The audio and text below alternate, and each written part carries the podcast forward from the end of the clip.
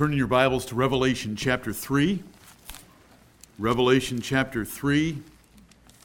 And let's read one verse there to open this second service that will tie us back to what we closed the first service with. Revelation chapter 3 and verse 20. Behold, I stand at the door and knock. If any man hear my voice and open the door, I will come in to him and will sup with him, and he with me. Is it black or red print in your Bibles? So it's being spoken by the Lord Jesus Christ. Was he sincere? Is it a pretty incredible offer? Is he stating something pretty incredible? That he stands at the door and knocks. He wants in. Will we let him in? This is for fellowship. It's not for salvation. This is sent to a church. It's not how everyone else uses the verse. But the verse is beautiful. The verse is wonderful. We should embrace the verse. We should let him in. Lord Jesus Christ, come in Amen. to our church and to me. And you should be saying it to me. I want him to come into me. I do not want to be like this church at Laodicea that thought so highly of themselves. In verse 17, I am rich and increased with goods and have need of nothing. That is not true. And knowest not that thou art wretched and miserable and poor and blind and naked. I stand at the door and knock. Consistent with John 14, 21 and 23. Consistent with John 8 and verse 28 there that Jesus, God had not left Jesus alone but was with him. And he is with us and will be with us more to the degree we love and obey him and serve him. We cut ourselves off from his blessings by not obeying him. And we believe that. It's seen throughout the pages of Scripture that the righteous are blessed and the wicked or the foolish are denied. Heavenly Father, have mercy upon us. Dear Lord, we thank you for this second assembly, and we thank thee for the words of the Lord Jesus Christ that for that church at Laodicea, he was ready, willing, eager, standing, knocking. All they had to do was open the door, open the door. All they had to do was open the door, and he would come in and sup with them and, and them with him. Heavenly Father, we open the door to the Lord Jesus Christ. We want a Christ centric church, not just in doctrine, but we wanted an experiential fellowship with Him. Come in, Lord Jesus, and sup with us. We love you and we thank you for all that you have done for us, but more than that, we love thee as the Lord of glory, and your Father delights in you, and you rule the universe, and you're perfect in glorious power and majestic wisdom. And we praise you for all your attributes and love you because of them. Come in and fellowship with us. In Jesus' name, amen. Amen. Turn in your Bibles, please, to Genesis chapter 5. Genesis chapter 5. We closed the first service with John chapter 8 and verse 29 that God had not left Jesus alone. And then we went to John chapter 14, verses 21 and 23, and saw there that God will not leave us alone in a way of practical fellowship and relationship with us, but will make his abode with us, he and his Son, the Lord Jesus Christ, and they will manifest themselves to us, and they will abide with us forever if we will keep their commandments and love them. I want you to think about a particular man and he's found first in Genesis chapter 5, verse 21. And Enoch lived 60 and 5 years and begat Methuselah. And Enoch walked with God after he begat Methuselah 300 years and begat sons and daughters. And all the days of Enoch were 360 and 5 years. And Enoch walked with God and he was not, for God took him. If you doubted, John 14, 21, and 23, if you doubt Revelation 3:20, in the first case, that God and his son will come and abide with you and dwell in you and manifest themselves to you, if you doubt that, or if you doubt that Jesus is standing at the door and knocking, I want to tell you about a man. I want to tell you about a man that the Bible says was the seventh from Adam. And his name was Enoch. And he was not. He just disappeared out of this world because he was too far away from the Lord. So the Lord just took him. He was a prophet. And do you know what you just sang? When the trumpet of the Lord shall sound and time shall be no more. Are you looking forward to that? Amen. Paul said that there is a crown of righteousness reserved in heaven for me, speaking of himself, because he had fought a good fight, he had kept the faith, and he had finished his course. But he said, There is a crown of righteousness also for all them that love his appearing. Look at this man. This is, this is a different kind of uh, genealogy because in verse 20 it says, And he died. In verse 27 it says, And he died. But in verse 24, it says, and he was not, for God took him. Amen. Has God made creatures and saved them through Christ that he loves so much that he can't wait for Enoch to die and he just takes them to heaven? That is the case. Don't doubt John 14, don't doubt Revelation 3:20 and don't doubt this. This is a wonderful story. And this isn't the only place in the Bible. We're gonna we got to go to two other places before we can go to John 8 about this man Enoch. Let's go find out about his prophecy. And that's in the little epistle of Jude. In Jude, we're going to get a prophecy of Enoch, and you're going to tell what excited him. And he was a long way from it. Amen. We are not nearly as far from it. The Apostle Paul would say in Romans chapter 13 that now is our salvation nearer than when we believed. Well, if that was true for Paul, how much for us? Right. Here, 2,000 years later.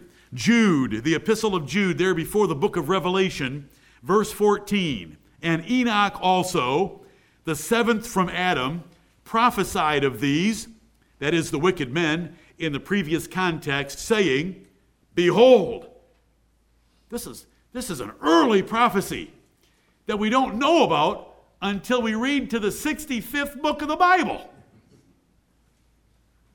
Progressive revelation. You don't know the names of Pharaoh's magicians until you get to 2 Timothy chapter 3, but you find them out in the New Testament because it's all written by one author. The timing of the men's lives that wrote it doesn't have anything to do with it.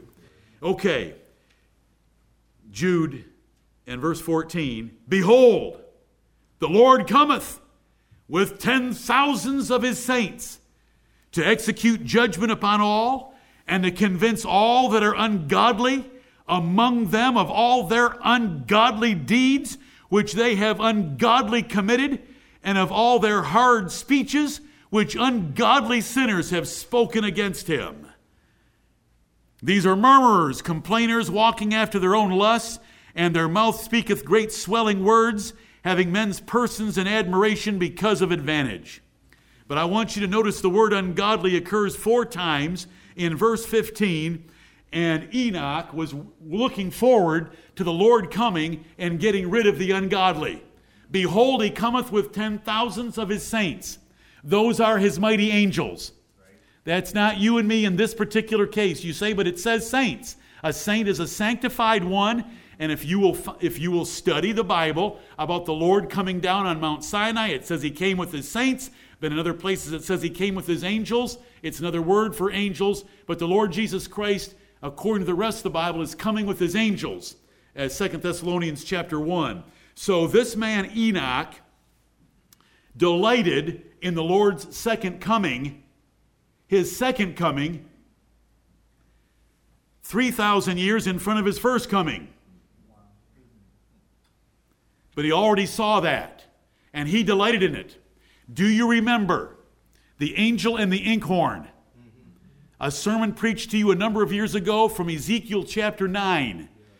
The angel and the inkhorn that the Lord called the angels that had weapons of slaughter, weapons of mass destruction, to appear before him, to send them into the city of Jerusalem, and to kill the, the ungodly of all their ungodly speeches and of all their ungodly deeds that they were doing in the city of Jerusalem and in the temple.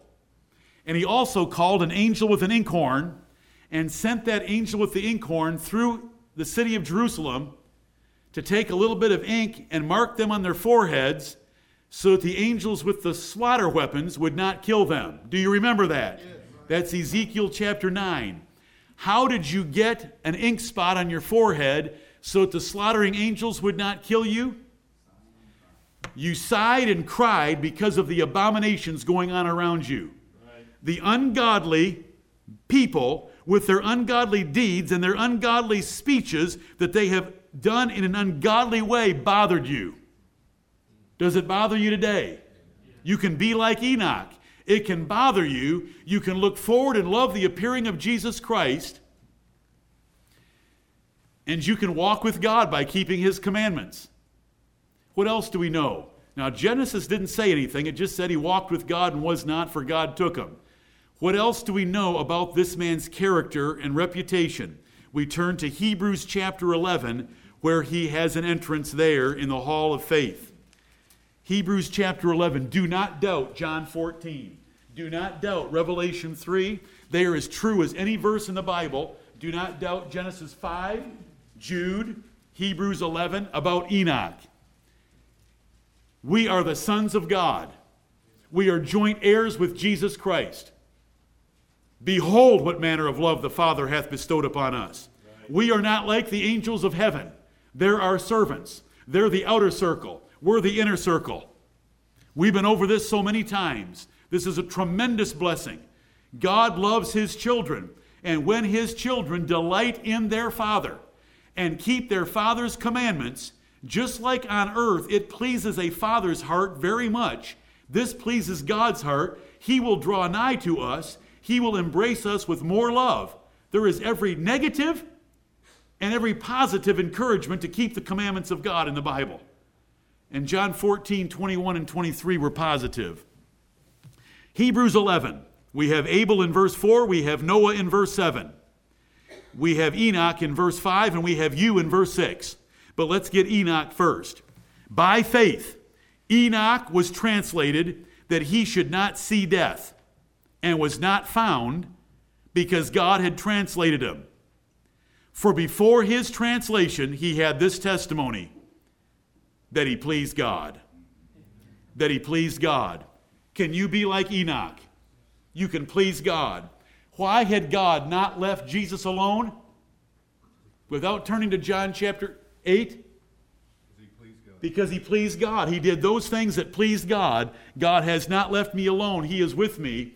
God was with Enoch, and we're told in Hebrews, no one in the Old Testament knew about Enoch to the degree of detail that we know because of Hebrews chapter 11 and verse 5. Because before his translation, before God took him, he pleased God if we please God and His Son, the Lord Jesus Christ, they will draw nigh to us and abide with us and manifest themselves to us. I, can I get your attention? This happened to a man. We don't need to disappear to be close to God. He can come and dwell within us. Ephesians 3 14 through 19 describe it as being filled with all the fullness of God. That's good enough right down here. Don't doubt it. For those of you that have ever experienced it, you know that it's true. For those of you that haven't experienced it, it is true. For those of you that have experienced it, you're not experiencing it right now, it's your fault. It's not God's fault. If you'll pursue Him and seek Him and pray for it, like Paul prayed for the Ephesians in Ephesians 3:14 through 19, if you'll keep His commandments, and you'll root some evil out of your life, and you will love his second coming more than being on earth right now yourself. And if you will delight in him, you can have it. because verse 6 is for you. But without faith it is impossible to please him. For he that cometh to God must believe that he is, and that he is a rewarder of them that diligently seek him. If you'll believe that there is a God and diligently seek him, he will come to you in the same way, in a similar way that he came to Enoch. He'll come to you in a way better than Enoch had. He'll come to you with the Holy Spirit that's been given to the church and is dwelling within us. He'll come and make his abode with us. The Lord Jesus Christ will come and make his abode with us by his Spirit, as we read in those passages. That's enough. Let's turn to John chapter 8.